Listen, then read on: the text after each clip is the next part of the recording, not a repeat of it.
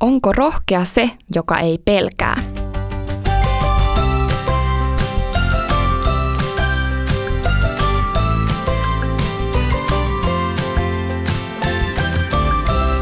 Donkey Body.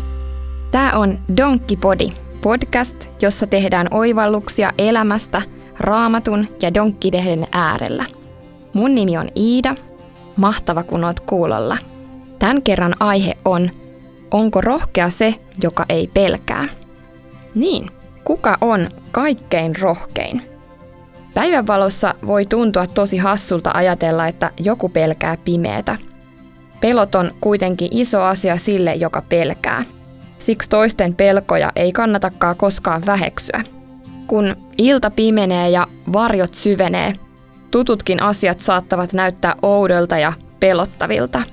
Asia, jota ei päivällä edes ajattele, voi pimeässä ja yksin ollessa vallata koko mielen.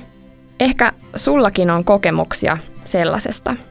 Joskus pelkoon auttaa yölamppu, joskus taas totuttelu. Usein on helpompi selvitä pelottavasta asiasta yhdessä jonkun kanssa. Ei kannata jäädä yksin miettimään pelkojaan, vaan kannattaa puhua siitä muille. Raamatussa psalmissa 139 sanotaan näin. Sinulle ei pimeys ole pimeää, vaan yö on sinulle kuin päivän paiste, pimeys kuin kirkas valo. Moni ajattelee, että rohkea on se, joka ei pelkää. Mutta entäpä jos asia onkin toisin? Jospa rohkea onkin se tyyppi, joka tietää omat rajansa. Se, joka tietää, mitä uskaltaa ja mitä ei.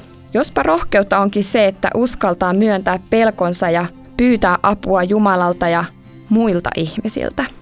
Mä uskon, että se on juuri näin. Osa ihmisistä tykkää pelkäämisestä. Tämä voi kuulostaa ihan hassulta, mutta totta se on.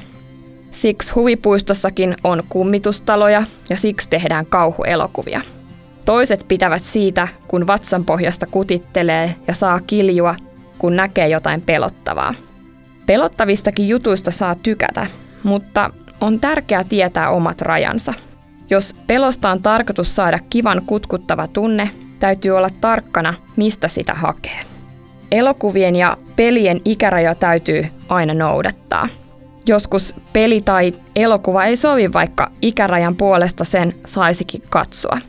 Silloinkin on tosi ok sanoa, että mä en halua katsoa tai pelata tätä. Tehdään mieluummin jotain muuta – se ei kerro siitä, että olisit pelkuri, vaan että oot rohkea, kun uskallat olla tekemättä jotain, vaikka muut tekisivätkin.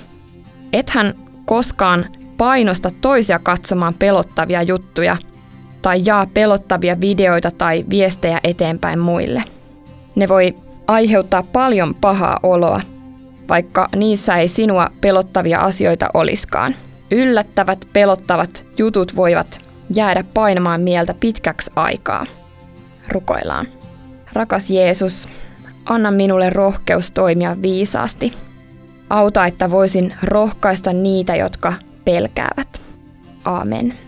Ja sitten kysymys, miten kannattaa toimia, jos kaveri ehdottaa, että tekisitte jotain sellaista, mikä sua pelottaa?